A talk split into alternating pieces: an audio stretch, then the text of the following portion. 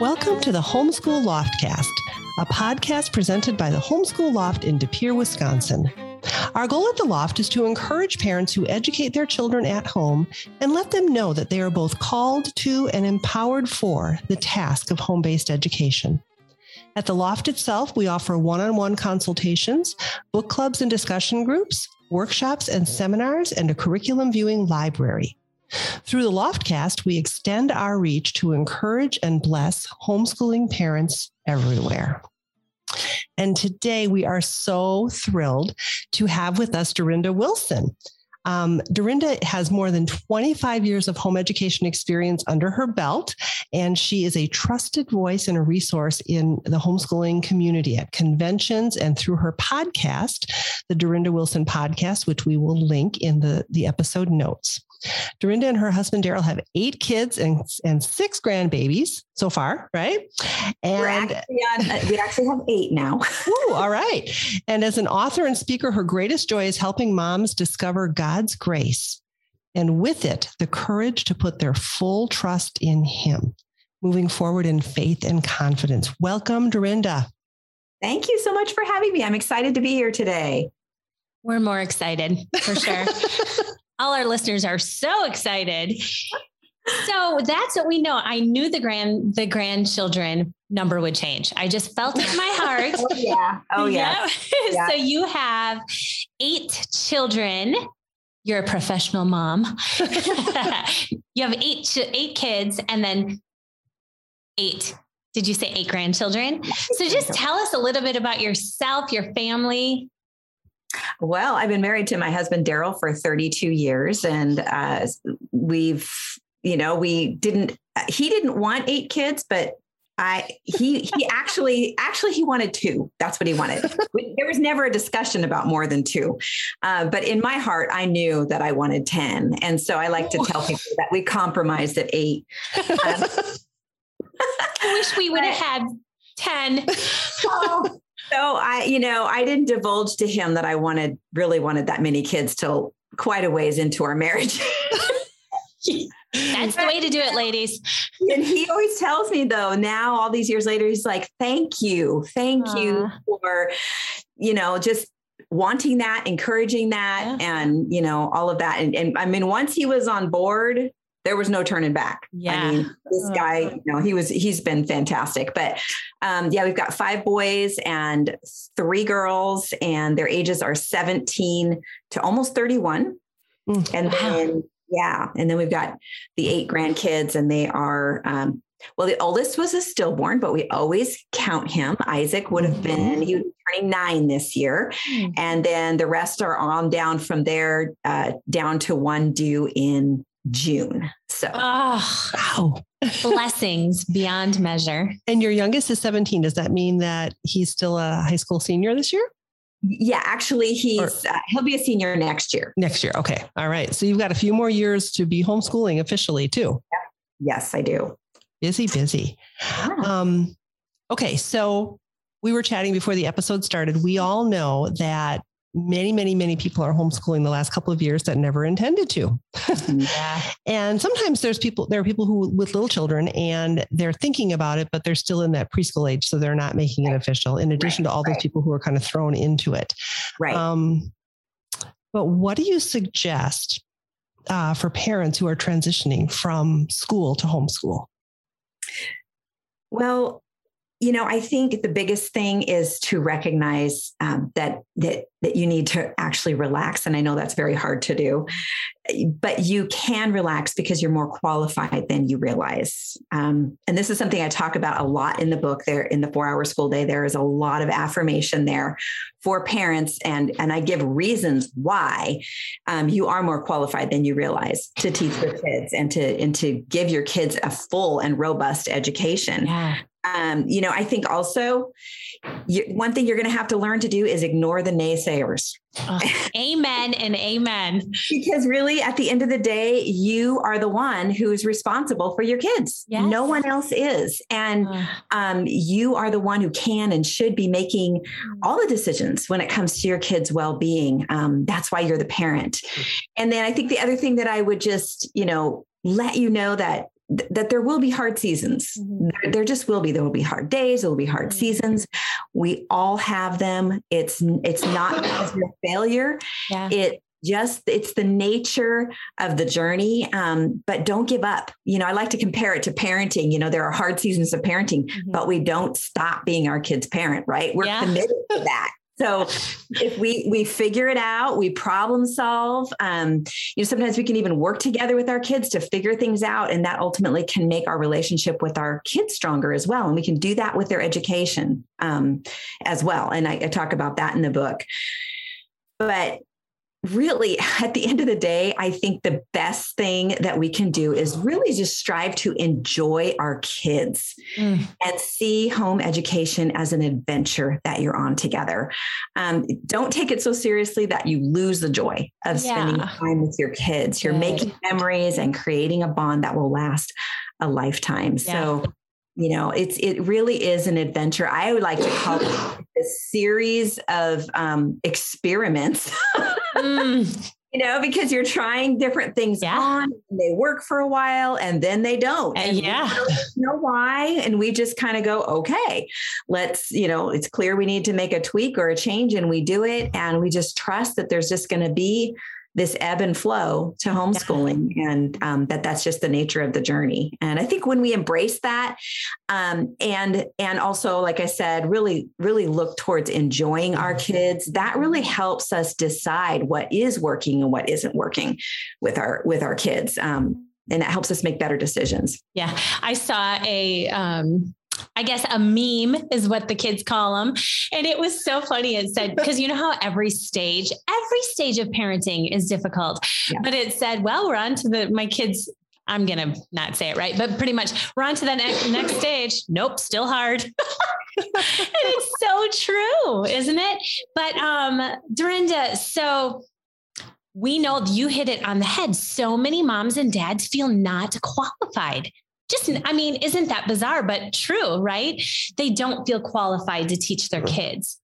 And this book, I could answer the question for your book because I love it so much, but you will. How does the 4-hour school day give those parents the confidence to take control of their children's education?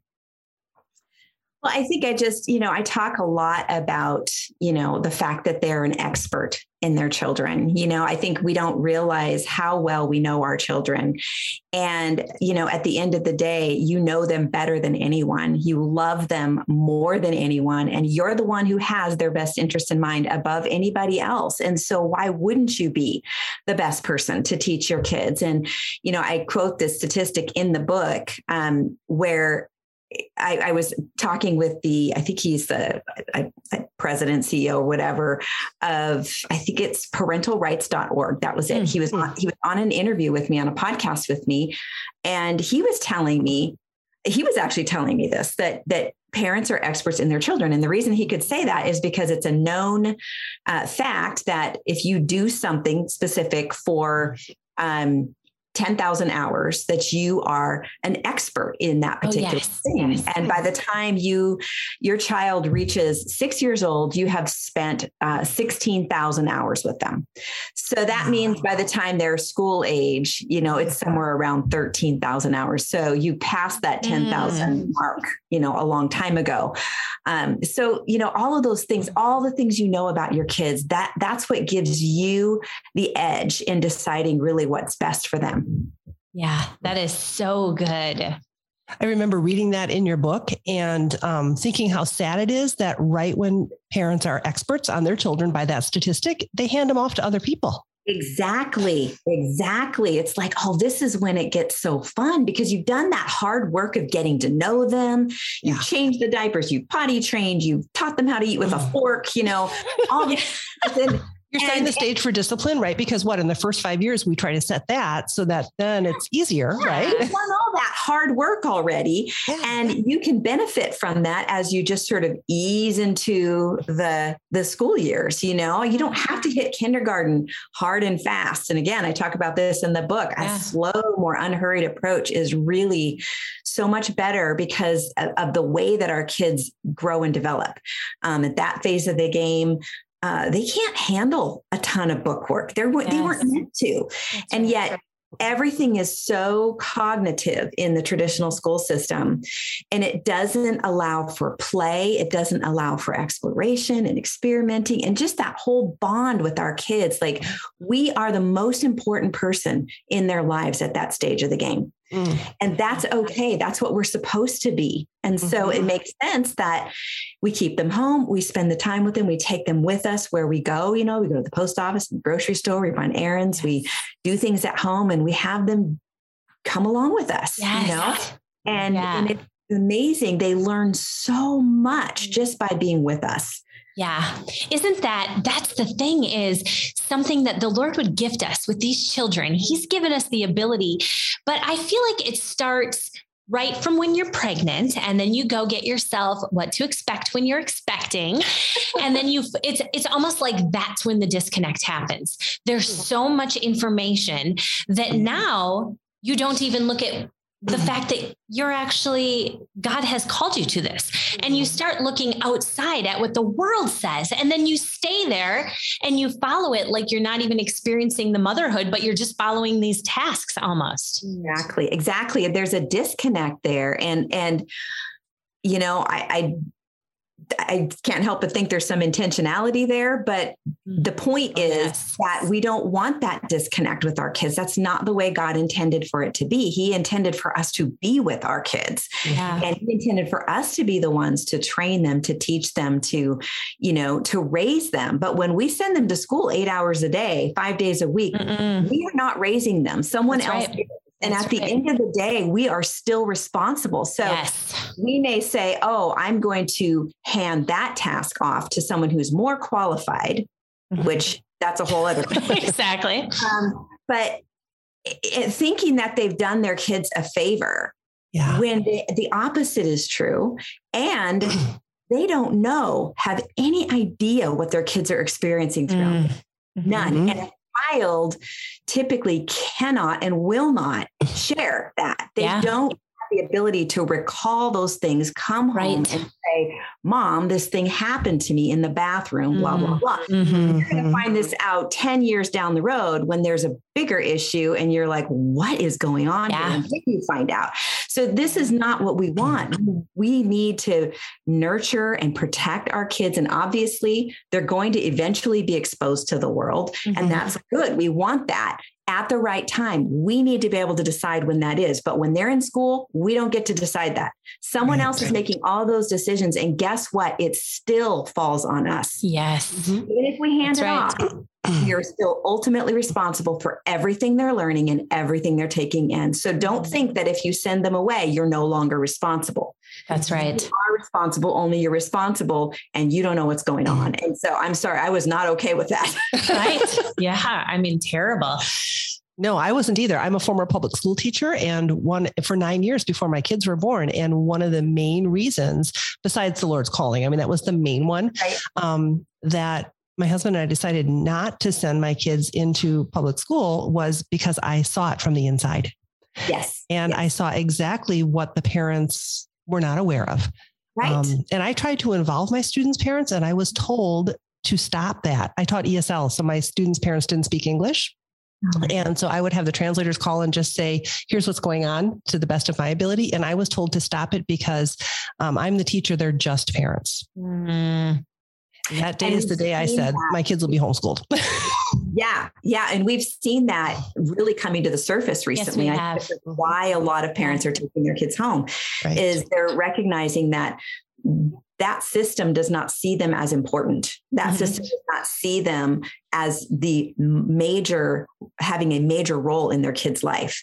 And that is a very dangerous place to be, because that is not what God's word says at all. It is absolutely the opposite of that.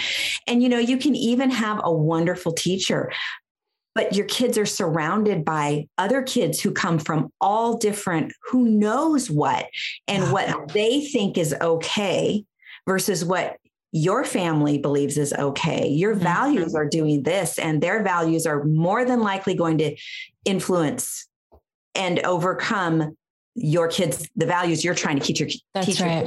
There's not enough time to do the recon that needs to happen. Your kid's been in school for that. Exactly. Absolutely. Yeah. Well, that brings us to, if I could just read a quote. Can I just quote you on page 29 of your book? Because I have your whole entire book highlighted, so I don't even the whole thing. But Durenda says, still, one of the biggest obstacles I've encountered during that process is an unwillingness to question the current educational system. It's often something of a sacred cow. And kind of just talk about what you were prior to that, what you were kind of just. Well, you know, we were talking about how, you know, we're seen as just a side dish and unimportant part of our kids' lives. And consequently, because of that, we're not allowed to ask questions. Mm-hmm. We're not allowed to have a healthy conversation about what our kids are being taught, what kind of books are in the library at school. Mm-hmm. They talk about socialization, but I'm sorry, what is happening at school in terms of socialization? Are we liking the results? Are we liking what we're seeing come out of there? Mm-hmm. I think most people would say no, not at all. And yet that's the first question they will ask you. I'm like, you know, I don't, you know, 26 years later, I just had the hardest time when they asked me, well, what about socialization? I just, oh my goodness, I'm still having this conversation. If you had to compare and contrast this, is socialization that you wrote in your book, the difference between socialization and being social, right? Yeah. Socializing. Yes. Yeah. The difference being socialization is more about conforming. Yeah. Yeah. And socializing is just like what you and I are doing right now. We're having a conversation, or when we go to the store and we talk to the cashier, and when we talk to, you know, we talk to a little old grandma in the grocery store, when our kids play with their friends, you know, and they're, you know, outside doing whatever, you know, just that's socializing. And the thing that's great about homeschooling is our kids learn to socialize with little kids all the way through to old people, because they're exposed to that wide range of ages every day, you know, throughout the whole year. And that's what I love. I love the way homeschoolers can pretty much talk to anyone. In fact, sometimes like, wow, you talk a lot. Yes. So true. They don't seem to have trouble expressing themselves. Yeah. There's just so much there. It's just because they're getting that nurture. They're in a safe environment. They feel secure. Mm-hmm. We've set a tone in our homes that is really conducive to them learning so naturally that it makes our job a whole lot easier. Yeah. Kids are natural learners. They love to learn, but you know, my 5-year-old doesn't love to learn about writing because he's really not, you know, right. Love to tell me a story. And that's a pre-language skill, right? Where, you know, they were playing outside or we read a book and I say, tell me what happened in the book, you know, start at the beginning. And all of a sudden they're learning chronologically, you know, to remember this happened first. And it doesn't all have to be on a piece of paper. Yeah, that's exactly it. So much of it can happen through conversation and just writing in the car. I mean, I can't tell you how many math games we played in the car and spelling and, you know, they don't have anything out. They're a captive audience, right? They're not going. Right. Yeah. Driving the car seats and the seat belts and you can turn it into a competition. And, you know, especially with boys, they love competition. So it's like, oh, I don't know. I think that, you know, you probably can't spell this word. That's all you have to say. Yeah. Right. And all of a sudden they're just like, they're triggered, you know? Yeah, exactly. They're like, you know, I could do that. So it's just, you know, but you know your kids. And so, you know, the sort of conversations and questions that'll just get them going, you know, and that is so efficient, so effective. And we don't have to spend all this time, just, you know, trudging through book work for 8 hours. Yes. You know? And that really just takes, what is the underlying thing? It's, you have to know your children, put away the how-tos and just open your eyes and see. You can see as a mom when you spend time with them and see how they learn the best. And they're not, stop the comparisons and, you know, who has to do what by what age. Stop that. It's terrible. The scope and sequence thing. I just, avoided that like the plague. Yes. And, you know, it was so helpful. You know, we would just kind of like, we just kept moving forward as long as I could see we weren't stuck, you know, for any length of time, because sometimes you're stuck for a little while, but, you know, sometimes you just got to take a break from it and go back to it later. But you know what you mentioned earlier about, you know, getting to know your children. I talk about this in my book. I talk about those early years from, you know, pregnancy through the time they're ready to, you know, maybe start doing, you know, start thinking about doing a little bit of schoolwork or whatever. Those are the years that you work on what I call parental discernment.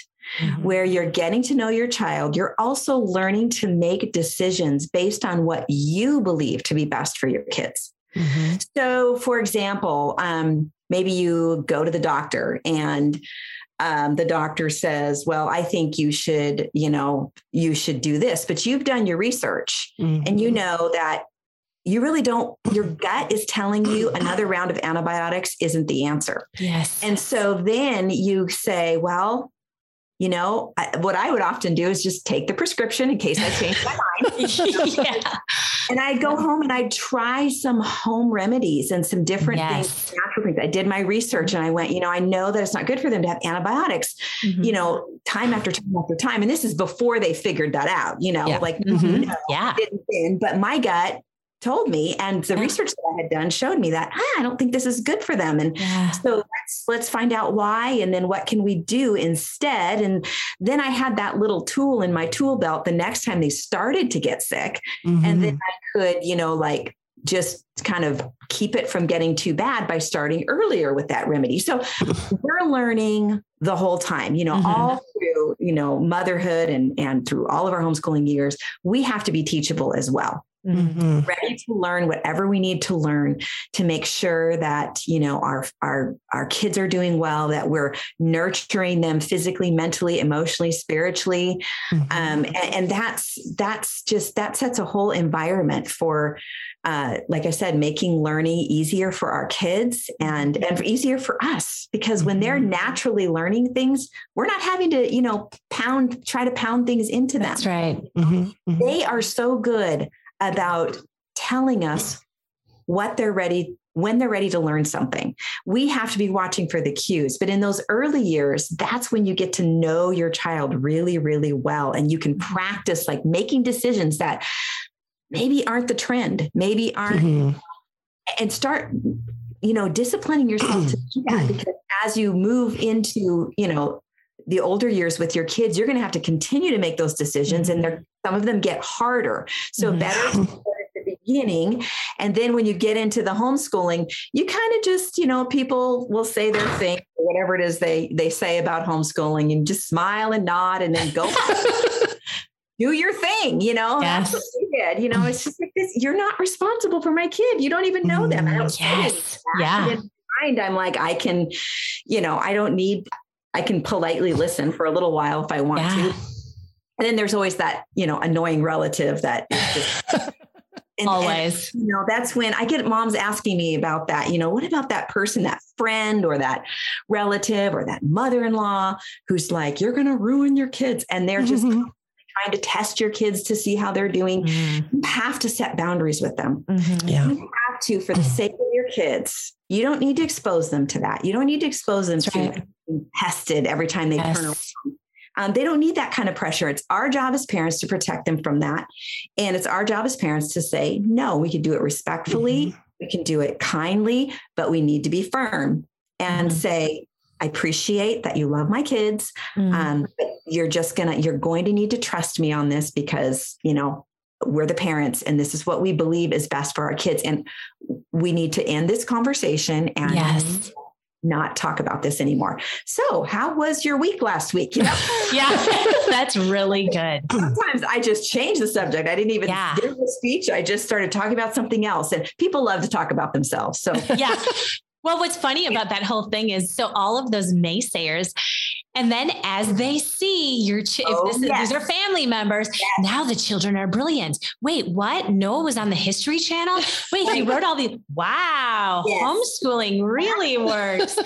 And you just can smile. Right. And so that's it, is you just swallow your whole thing and nope, we're going to shut this down. And let it speak for itself. Let the truth speak for itself, right? Yes, the truth always comes out in the end. I had a relative who was, I tell the story in the book, who was criticizing me about the way we were handling our fairly hot-headed four-year-old. And at the end of the day, we did what we thought was best. And now that child is like the golden child with this particular person. You know, it's funny, but you know, it's so great to have that freedom to just be able to say, you know what, we're just going to do what's best for our kid. And, you know, like I said, smile and nod and just, you know, move forward with confidence because they're your kids. And at the end of the day, if it doesn't work out, it's not their responsibility. It's yours. So I don't know what they're worried about. So true. Yes. Yeah. I think that is so important. I'm so glad that we're talking about this because Jenny and I have seen when we talk to people and just on social media as well, the younger moms, because now Jenny and I are old enough to be Titus II moms. Right. We hit it. We hit the age, whatever age that is. It seems like younger moms feel like they need permission for everything. And I think it is the social media influence. Like we're not native to social media. We're old enough that we came into it as adults, but a lot of these young moms started when they were like preteens on social media. And so I've seen questions simple as, you know, what outfit should I put on my child today? Like what outfit do you want to put on your child today? But I think they need to hear from people like you and from us and others who are older that you have the right to make those decisions for your own. You don't need a consensus. Right. Well, the problem is we become slaves to it. Yeah. And the Bible says clearly that you can't have two masters. Mm. So you're either going to serve those people or you're going to serve the Lord by serving your family well and doing well by your kids. And you don't owe anybody an explanation for what you're deciding to do with your kids. You know, in terms of, you know, homeschooling and, you know, obviously we want to be open to, you know, to good counsel, to mentoring, to all that kind of thing. That's important, but we need to be tuning into what we believe God is telling us to do. And then if we, you know, if we have questions, specific questions, we can hopefully find someone, a mentoring mom like you or me or someone else to ask those questions. But I do see this happening where a lot of this generation is deciding they go to just their peers for all of their counsel. And that's, you know, the Bible says for a reason that the older women are to counsel and mentor the younger women. And that doesn't mean we have all the answers. It doesn't mean we've done everything perfectly. It does mean, and you want to choose someone who has a good reputation. Like you see the fruit in their life and you say, I respect this person. And so I'm going to ask her questions. Again, at the end of the day, you're still responsible for whatever decision you make. But I think it's so important for moms. I think they can find inspiration and things like that. And sometimes motivation from their peers. There's some good to be had there. Yeah. But I think when it comes to like experience and just that deeper understanding and wisdom, you really do need to go, you know, have some sort of mentoring mom. That's the great thing about podcasts. Yeah, that's true. I get letters a lot from just these sweetest moms who just want someone to disciple them and they can't find anybody. Yeah. They don't know anybody that they respect, that they can ask, that would take the time to answer them.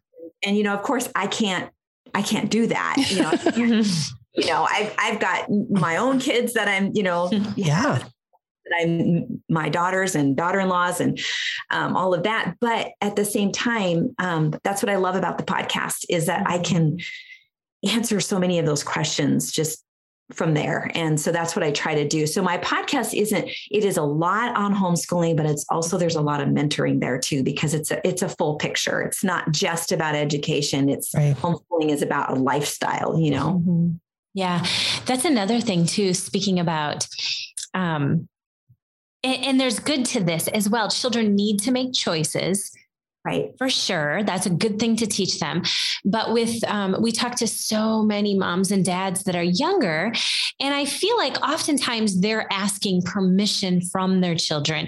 Do you want to homeschool? Exactly. And, you know, we have to put the skids on and say, they can't make, they mentally have no capacity to make that right. kind of a decision. Right. And so I don't know if you're, you know, you probably hear it all the time as well. And yeah, it's not their role to make that decision. It's not their responsibility. It's the parent's responsibility.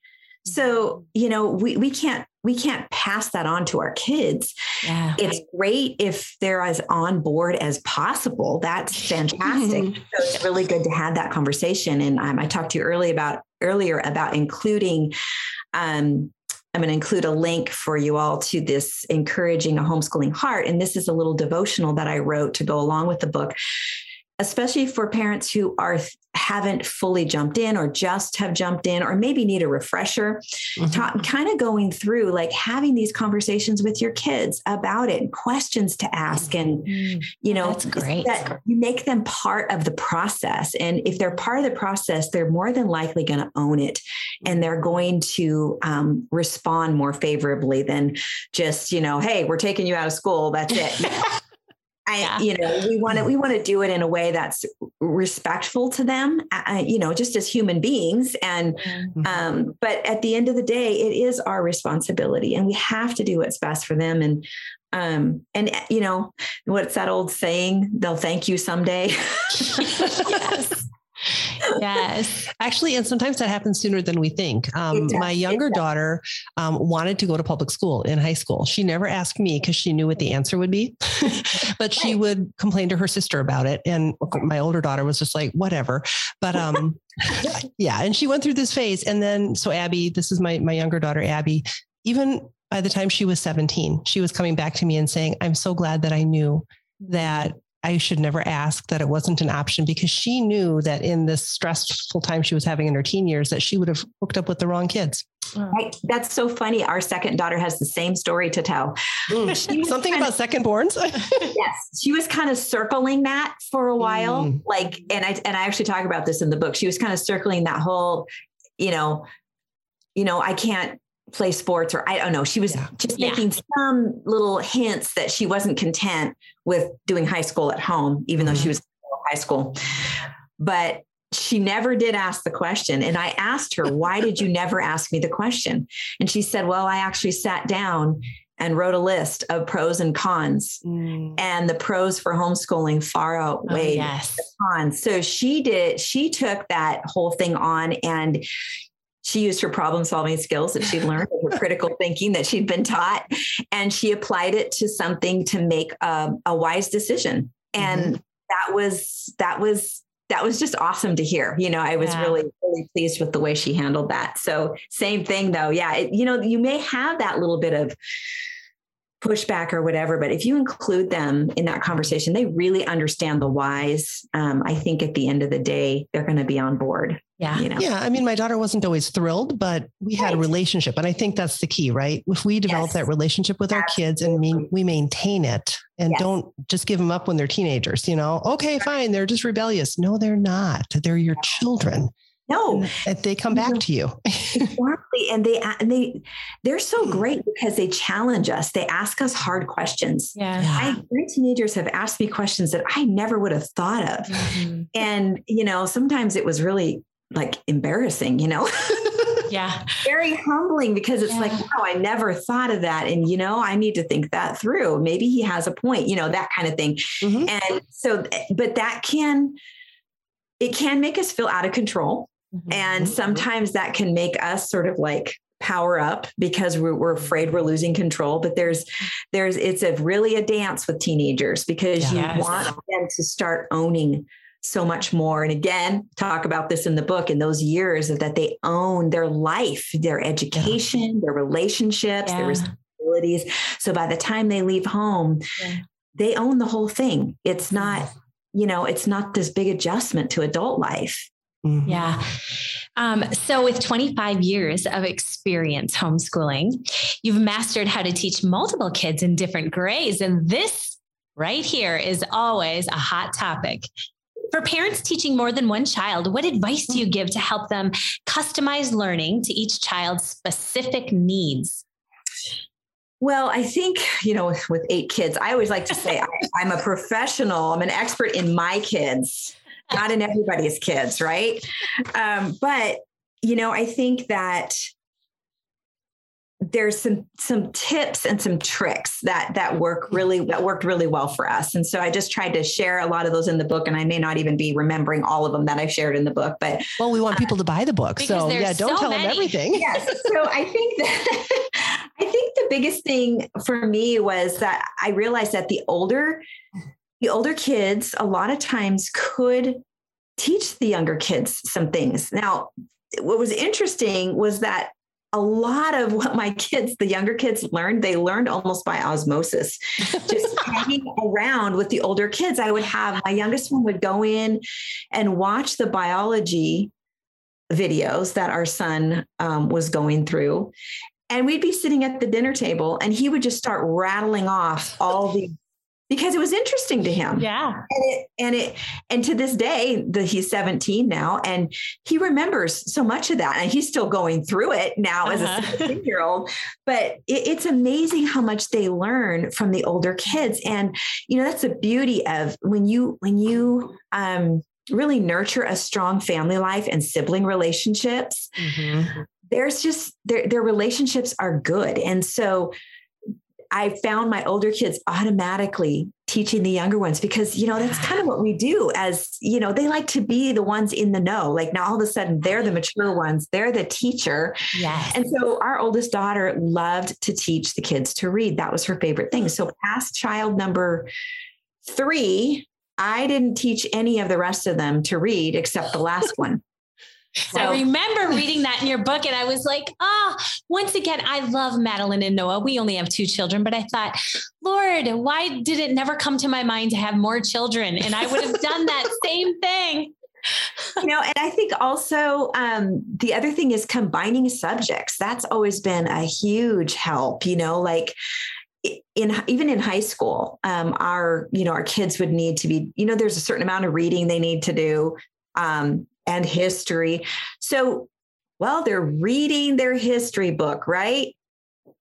So we can count that as reading, especially when we ran into semesters where it was like, they're pretty loaded down and we don't really want to add another thing at this point because they need to get through these things first. And maybe we'll go back to some other type of literature later on. But right now it's a little much. So we get to gauge all that as homeschooling parents. So it's wonderful, but combining that, and their writing can be combined with that too. My kids would do summaries of what they read. Well, typically they would read a book and write a summary throughout the elementary years, but in high school, sometimes there were seasons where they would read the history book and they would write a summary of the history that they read. And so we were combining 2 or 3 subjects in one, and that's really helpful as well. So you do learn some tips and some tricks, and also just, for me, I felt like keeping things simple in the elementary years was very, very important. My kids learned science and history really pretty much as they were interested, as they showed interest or mentioned something, we might kind of take a little tangent on that, go to the library, maybe do something hands-on. But we didn't do history and science in addition to math and reading and writing every single day, 5 days a week. That didn't happen. Mm-hmm. And that was the way we had to do it because of our family size and all of that. And, my kids are no worse for the wear. They all, they like all the subjects, and they eventually, when they got into high school, they studied more deeply science and history. And I feel like that's when they're developmentally really able to wrap their heads around the bigger picture of science and history. We can dabble in it along the way and expose them along the way, which is great. We should totally do that. You're like doing those baking soda vinegar things, Yes. But so there's so many different ways that we can approach it. And some families, like let's just say they love music. Well, I know families that their whole family just loves music. And so much of their learning happens from the perspective of music, you know? And so there's just so many ways that we can handle doing that kind of thing. And then also like the unit studies, that's another really great way to teach multiple ages. I had Rebecca Spooner from Gather Around Homeschool on my, and she's just done a great job of creating unit studies for homeschooling. So I always highly recommend her. But yeah, there's so many different ways you can approach it, but you can make it work. Like it's never going to look perfect. Yeah. But the trick is to get, like, know what's working and what isn't working, and don't try to force what isn't working. And be confident in the fact that how your family is wired is how the Lord wants it to be wired. And one of the best pieces of advice I got when my kids were little, one of my homeschool mentors here in the area, her kids were like way into science, and mine really weren't. Right. Yeah. And I heard her speaking at a panel discussion about homeschooling through high school. And she was saying, not everybody has to be a science family. We do science because my kids are wired for science. You don't have to. And that was such a relief for me. It's not that my girls didn't learn any science, but we're not wired for that. So, and I had to trust that. We're a history family. Absolutely. See, that makes all the difference in the world. You know, my daughter said something really good a while back. She said, you know, we feel like we have to teach, or we try to teach all of our kids like they're going to be a professor in that subject. And she said, it's just unnecessary. Yeah, it really is unnecessary. And it's so true. Yeah. So yeah, I totally hear what you're saying. It's interesting because, it just all comes right down to just knowing your children. And, you know, just, I mean, even with, we are that musical family in our home. And so my girl very much was in theater. Still, she's going to be 19 this week, but, and Noah, history kid, but it's just amazing how much, if I would have squelched, and if I would have said, like I was telling you earlier, no, we have this to do. We have that to do. We have this to do. Put that away for now. Who would do that? You can't, but we are so thinking it has to look a certain way. We need to squeeze in all the subjects. We need to do all these things, you know, where it's just, they need to dabble. And another thing that I was thinking too, is just, you know how when children are playing with toys and they get bored of them, right? You get them the best things of the best, they play with them and then they're done. And then they put them away. And then you think, well, we're going to need to get rid of that because they don't like it. But lo and behold, when we just push them aside, they're all brand new again at a different age and at a different stage. And I feel that that's the way with subjects sometimes as well. They might not take a liking to or be interested. So yeah, like you said, as your children show the interest in that, then their appetites are ready for it, you know? Exactly. Yeah. And it's amazing. I heard once that all of the elementary years can actually be taught in 2 years. Yeah. Mm-hmm. And I believe that blew me away. And I heard that actually really early on in our homeschooling journey. So that helped me relax and go, you know what? There is so much repetition and review when it comes to like traditional curriculum that we could actually eliminate all that and actually do some things we really want to do. And this is something that I asked myself as a mom. I said, every now and then when I started feeling bogged down, like it just felt like it was getting super heavy. And I would just, you know, pray and say, Lord, what is going on? And I would always bring this question would come to mind. Durenda, if you could do anything with your kids, like, you know, all standards aside, everything, what anybody thinks is put aside, whatever standards you think, what would you really want to do with your kids? And then all of a sudden, things became more clear that, you know, I want to enjoy my kids. And so I want to be doing things with them. And, you know, these are some of the things we enjoy. We need to work a little bit more of that into our days and our weeks. And, that's the beauty of homeschooling. We actually have the freedom to do that. And I don't think parents realize how freeing that is and how much fun you can have with your kids. And that doesn't mean, you know, obviously we have to discipline, we have to correct, we have to instruct, we have to do all those things. And, you know, at the end of the day, they need to know some math and they need to know how to read and they need to know some writing. Yeah. But do they have to know how to write every style of writing. Right. Exactly. No. You know, I've got a son who is absolutely brilliant. He is a software engineer for Amazon, and he hated writing. And I tell his story in the book, but he hated writing. And no, fast forward all these years later, he's 27 years old. Yeah. And I said to him, you know, like, so what kind of writing do you actually use? Yeah. And he said, I just need to be able to communicate thoughts and instruction accurately in an email. No diagramming sentences? What? Oh, and you know what? This is the kid that was drawn to math. He loved math. He hated writing. And so we did this little dance, and I tell the whole story in the book, just kind of the succession of events of like when he took his entrance exams, what happened then. And, you know, because at that point he hadn't done a ton of writing still. And I was like sweating bullets. And so you have to read the book to find out the story. Good promo. I like that. Yeah. And what about, so that, I feel like that almost leads into this question, which is, what is the number one lesson you want readers to take away from the 4-hour school day? Well, number one lesson. And we've actually talked about this a lot. And that is that for parents to understand how valuable their role is in their kids' lives. They have to understand that. That is something that's, we have not been taught that. We are lied to all the time. We have been, you know, taught to think that it's not that important. You know, like you were saying earlier, these moms who are saying, tell me what to put on my kids, you know, for clothes. Well, that's not just social media. I think that's the traditional school system. Yeah. We will tell you what you need to learn and when you need to learn it. You don't get to decide. Yeah. Yeah. That's exactly, you know, it. The whole thinking outside the box and creativity was not encouraged, you know?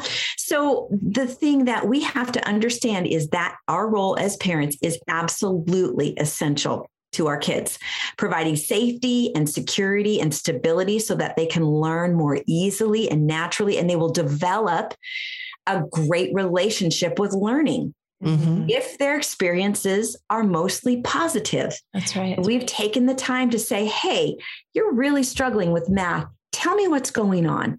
What is it about this that you're not liking? What is it? Because, you know, a kid will say, oh, I hate math. Yeah. You say, okay, what is it that you hate about it? Now, why do you hate it? What makes it so hard? And you just keep asking questions, and eventually you get to the bottom of it. Sometimes it has nothing to do with math. Sometimes it has to do with the fact that they're mad at their brother. You know, so true. This is our role. This is what we do. And then in that process, our kids develop a healthy relationship with learning. So it's not about choosing the perfect curriculum as much as it is about raising emotionally healthy, caring, contributing adults who are critical thinkers and problem solvers. Mm-hmm. I absolutely love it. Yeah. Yeah. And they won't stop learning when they're 18, right? Never. I mean, we're still learning. That's the beauty. Oh my goodness. My kids, you know, our software engineer is now remodeling a house at the same time. And him and his brother are doing it together. And when they run into problems, they're just like, they go back and forth, problem solving. Cause they're just like, they're quick. And then they'll go to YouTube, and then these guys, they're pulling it off. It is amazing. It just blows my mind what they're capable of. And they have no qualms. They have no doubts that they can pull it off. At least it feels like they don't. Yeah. They do inside, but they just keep plowing forward. They've got perseverance. They've got critical thinking. They've got problem solving skills, and they figure it out. And man, you should have heard them. They conquered this one thing in the kitchen, and they're so proud of themselves. It was so awesome. And that is why we homeschool, my friends, right? Yes. Yeah. You know, I always say to parents that It seems like dads are just such natural models of learning, even more so than moms sometimes, because moms are like, well, what curriculum? We need to follow by the book. Do you use this? Do you use that? Are you guys going to use this? But dads, one time I saw my husband, he just models learning so well, so natural. And our pilot light, when we first moved into our house, our pilot light went out. And so I look at Joel and there he is, and he's laying on his side with the lighter by the pilot light, and the kids are gathered around. And I thought, oh gosh, babe, and he had the YouTube video on, and he's like, and the kids were intrigued. And I thought, back up, guys, back up. But you know, he didn't think, he didn't say, what curriculum are we using? How are we going to do that? You know, no, dads just do that. They don't even know, right? Most dads just do it. It's such a picture of this whole thing, right? It really is. It really is. And they're a good example to us too, where we can kind of take on some of that as well. You know, as we hit, you know, obstacles in math or whatever, or in, you know, writing or reading, we can say, let's step back. And this is what I would do with my kids. I'd have that conversation with them. I'd say, what can we do about this? Do you have any ideas? And I would encourage them to come up with ideas. While you're doing that, you are encouraging ownership, because if they're part of the conversation, then all of a sudden they feel somewhat responsible for what's happening. And that's what you want. Yeah. So yes, that's such a good example. I love that. Yeah. Amen. Yeah. Well, Durenda Wilson, we are blessed to have this conversation with you. And I know our listeners are going to be so blessed. Oh, I'm grateful to be here. Yeah. And we want you to know, moms and dads, that you are the very best of the best of the best model of learning to your children. There's nobody who knows more than you do about your children. Walk with the Lord, trust him in everything that you do, and remember that you were chosen by God for your own children for a lifetime.